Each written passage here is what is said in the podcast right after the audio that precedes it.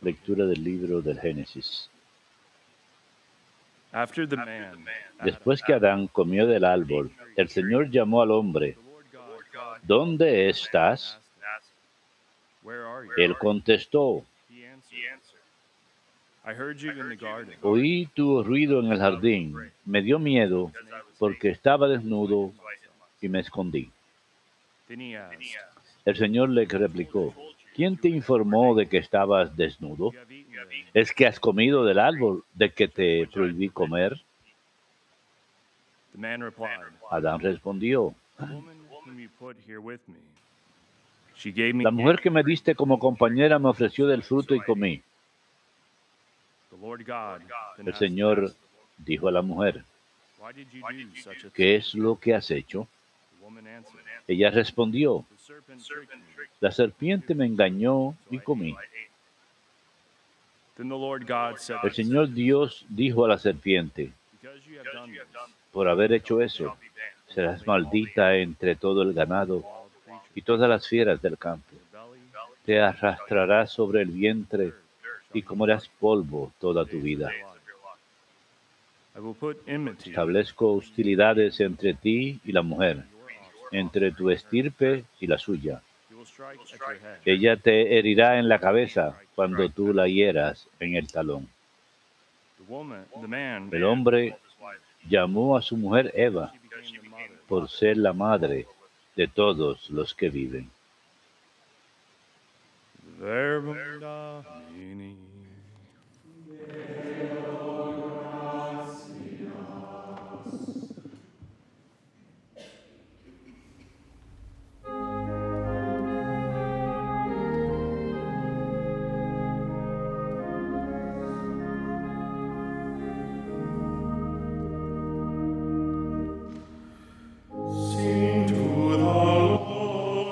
Canten al Señor un cántico nuevo, porque ha hecho maravillas.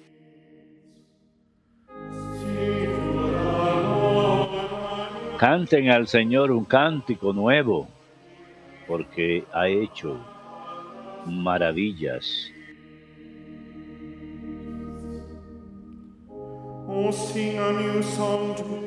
Canten al Señor un cántico nuevo, porque ha hecho maravillas. Su diestra le ha dado la victoria, su santo brazo. Canten al Señor un cántico nuevo, porque ha hecho maravillas.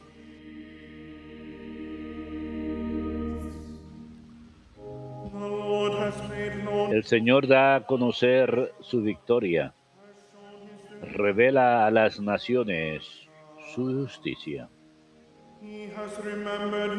Se acordó de su misericordia y su fidelidad en favor de la casa de Israel.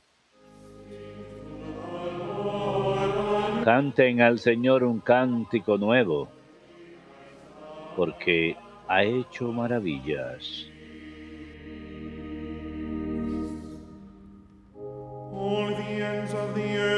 Los confines de la tierra han contemplado la victoria de nuestro Dios. Aclama al Señor tierra entera. Griten, vitoreen, toquen.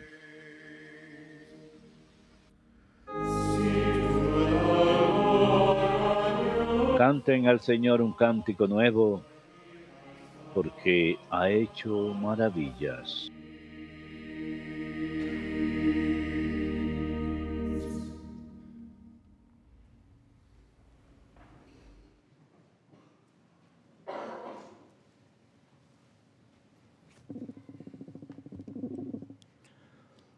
Reading from the letter of St. Paul. Lectura de la carta del apóstol San Pablo a los Efesios.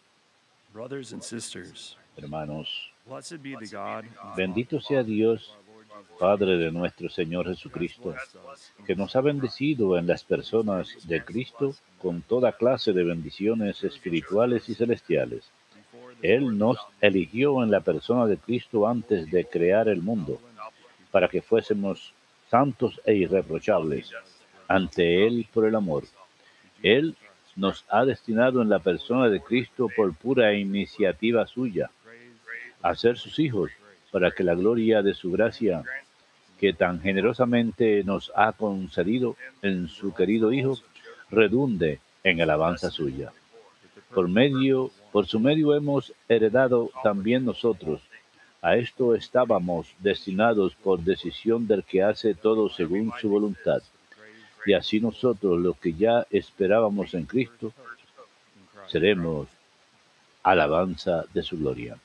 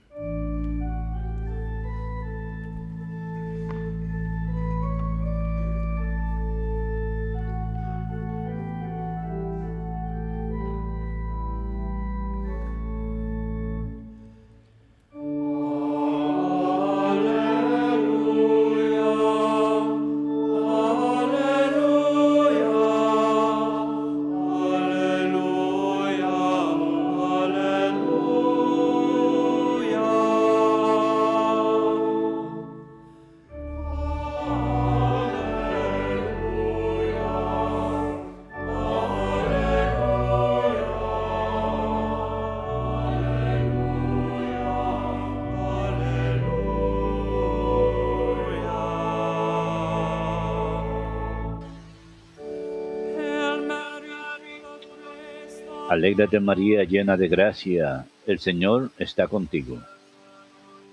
Bendita tú eres entre todas las mujeres.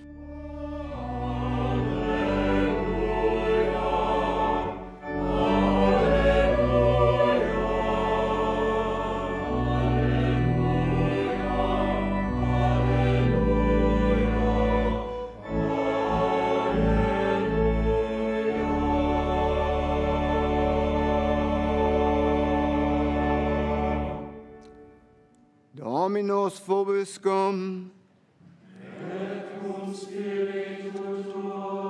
Lectio Sancti Evangelii secundum Lucum.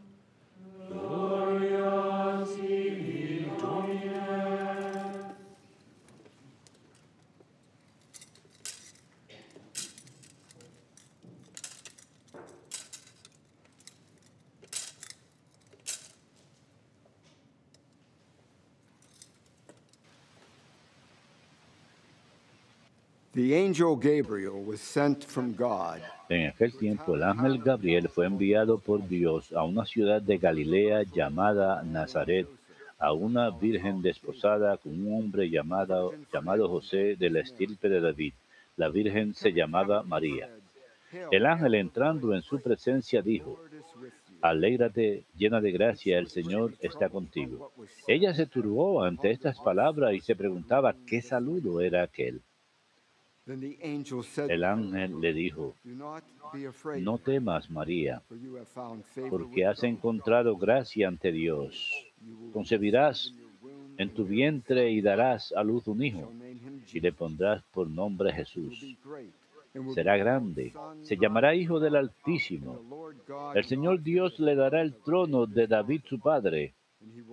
Reinará sobre la casa de Jacob para siempre, y su reino no tendrá fin. Y María dijo al ángel? ¿cómo será eso? Pues no conozco a man." varón.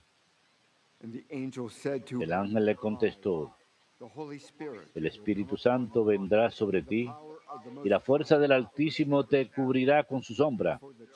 Por eso el santo que va a nacer se llamará Hijo de Dios.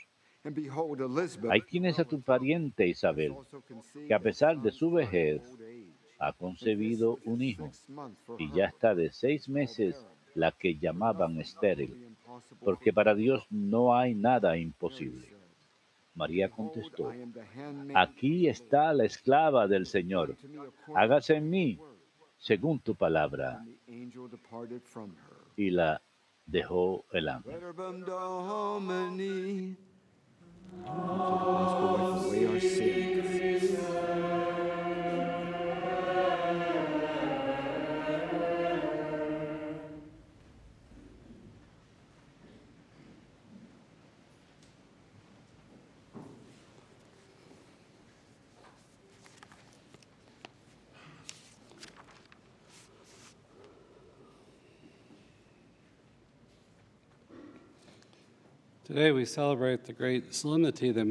Hoy celebramos la gran solemnidad de la Inmaculada Concepción de la Santísima Virgen María. Describe su concepción y sus padres Joaquín y Ana por una gracia especial que recibieron. Ella quedó libre de toda mancha de pecado original. En María vemos que Dios está realizando algo nuevo, está obrando en la historia humana algo totalmente nuevo. A nivel eh, natural, nos gustan las cosas nuevas. Vivimos en una era de tecnología. Quizás esto haya alimentado el ateísmo en auge que vemos hoy, que promete una vida mejor, pero nos podemos enfocar en aquellas cosas pensando que no hace falta Dios. Lo nuevo, lo bonito, nos gusta. Los nuevos diálogos, nuevas películas, cosas que cantan nuestra atención. Creo que nuestros cerebros están hechos de esa forma. Cuando encontramos lo nuevo, lo bueno, lo natural, hay un aspecto que nos llama la atención, lo que está fuera del ordinario, la belleza, algo en la naturaleza, nos sorprende. Un acto de virtud, un acto de perdón, captan nuestra atención.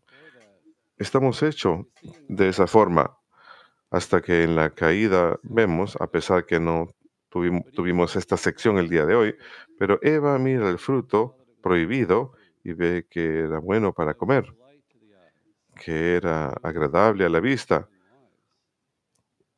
y que era deseable tener conocimiento. El catecismo describe su deseo como un, su pecado como un deseo de ser como Dios, de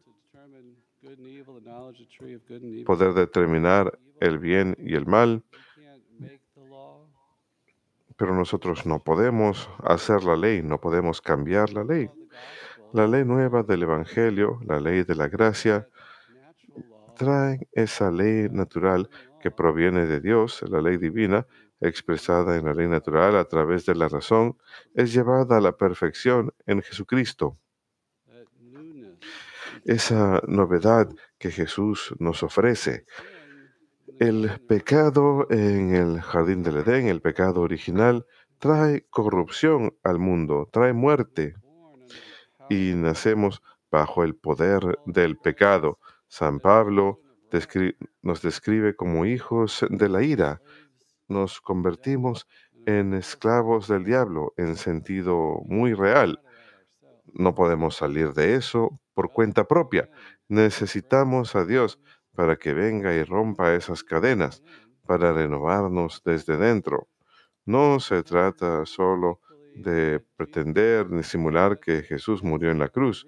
Eso tiene un impacto genuino, un efecto genuino en nosotros, en nuestro ser interior. Cuando recibimos la gracia otra vez, en el pecado original, tenemos una pérdida de esa gracia.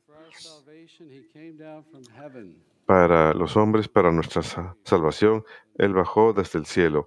Lo decimos cada domingo en el credo. Para los hombres y para nuestra salvación, bajó del cielo. Eso se muestra hermosamente en el primer domingo de Adviento, Isaías 33. Abre los cielos, Señor, y desciende y sálvanos. No podemos salvarnos a nosotros mismos. Y Jesús desciende y renueva. Apocalipsis 21. Y aquel que se estaba sentado en el trono dijo, miren, yo hago nuevas todas las cosas. Y eso es lo que hizo a través de su misterio pascual, ofrecido a nosotros en los sacramentos. Ese misterio pascual nos es representado para transformarnos. Efesios 4, 22. belongs to your former Haz a un lado el hombre antiguo que pertenece a tu forma antigua de vida y está corrupto a través de la lujuria engañosa y renuévate en el espíritu de tu mente. Ponte el hombre nuevo, creado según la semejanza de Dios y verdadera justicia y santidad. Un hombre nuevo. Deja la muerte atrás, deja el pecado a un lado. San Cirilo de Jerusalén diría que la muerte en- entró al mundo a través de una virgen, Eva, así que es necesario que la vida también venga a través de una virgen. María es la nueva Eva. Eva es descrita como la madre de todos los vivientes. María se convierte en la madre de todos los vivientes. Esta vida nueva en Jesucristo. Ella es madre de la iglesia. En María vemos lo que la gracia de Dios puede hacer en nosotros. Vemos la novedad de la alianza nueva. Cuando vemos el catecismo acerca de cuál es esta ley nueva, se trata acerca de la gracia de Dios que recibimos. Se trata del Espíritu Santo que nos da esa gracia. Corinthians 5, therefore, La segunda carta a los Corintios 5. Por lo tanto, si alguien está en Cristo, es una nueva creación. Lo antiguo ha pasado. Miren, lo nuevo ha venido. Esto es lo que celebramos el día de hoy. La obra de Dios en María. 54, we have 1854. Tenemos este dogma proclamado solemnemen- solemnemente y definido. El dogma dice que declaramos y pronunciamos y definimos que la doctrina que sostiene que la Santísima Virgen María, en la primera instancia de su concepción por una singular gracia y privilegio concedido por Dios Todopoderoso, en cuenta de los méritos de Jesucristo, Salvador de la raza humana, fue preservada libre de toda mancha de pecado original. Es una doctrina revelada por Dios y por lo tanto ha de ser creída firmemente y constantemente por todos los fieles. Ella fue redimida de forma preventiva por una gracia singular, preservada no por nuestros propios méritos, sino por los méritos de Jesucristo. Dios está fuera del tiempo. El tiempo es parte de su creación, el mundo material y el tiempo. Él crea eso. Hay un principio y un final del tiempo. Él está en la eternidad. Así que esos méritos de Jesucristo son aplicados a ella de forma especial. Es una gracia preventiva. Es la obra de Dios. Y la razón suprema para este privilegio especial es su maternidad divina, que fue apropiada. El dogma lee, "Well, a mother should una madre tan maravillosa debe estar siempre resplandeciente por la, con la gloria de la santidad y así libre de toda mancha de pecado original. Ella habría de triunfar totalmente sobre la serpiente antigua.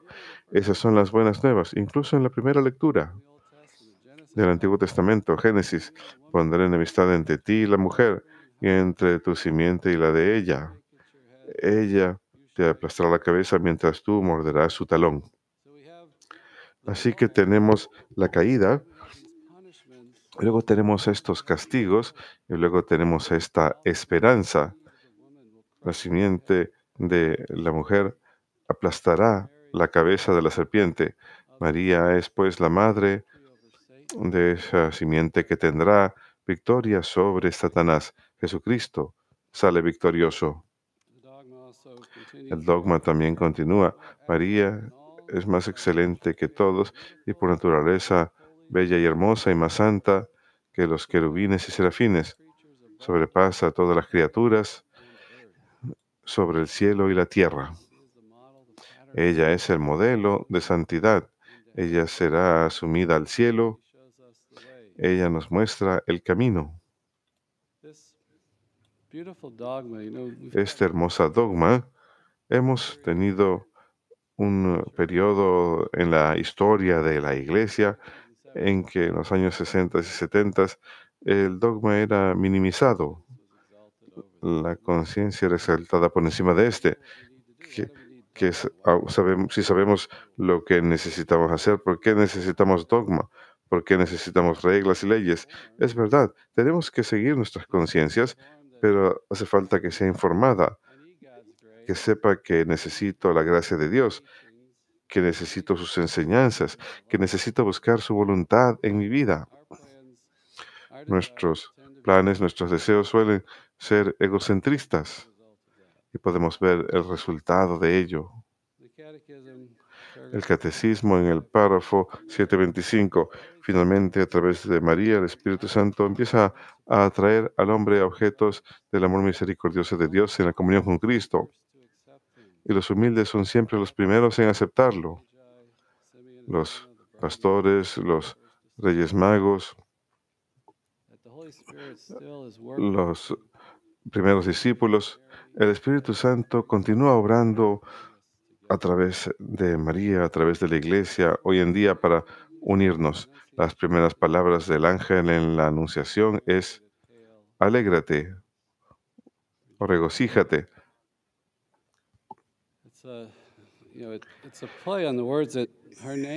Es un juego de palabras de que su nombre sería Cateratomine, llena de gracia, eh,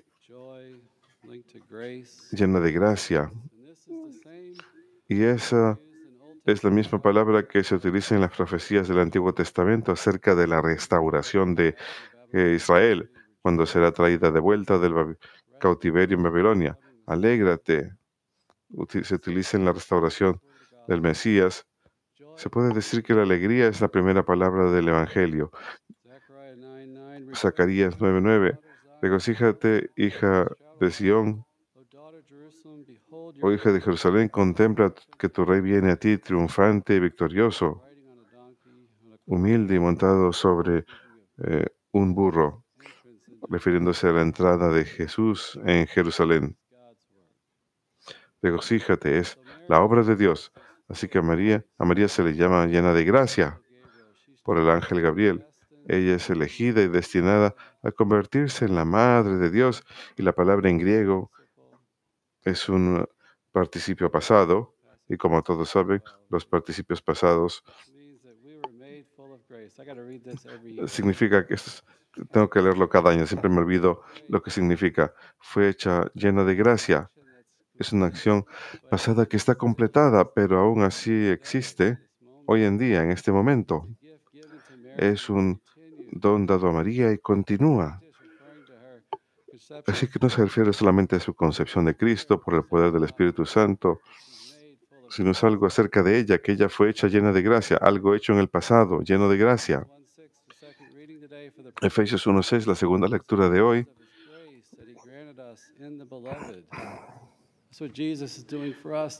Jesús nos ha bendecido. Él está haciendo para nosotros lo mismo. De hecho, esa misma palabra se utiliza para describirla a ella. No dice Ave María, dice Ave llena de gracia. Efesios 1, esa misma palabra en griego se utiliza para describirnos a nosotros en Jesucristo. María recibió los, las primicias de esa redención en su concepción desde el momento de su concepción. Y naturalmente de ello ella nunca comete un pecado en toda su vida. Efesios dice que Él nos destinó en amor para ser sus hijos a través de Jesucristo según el propósito de su voluntad para, para que alabemos y glorifiquemos la gracia con que nos ha favorecido por medio de su Hijo amado.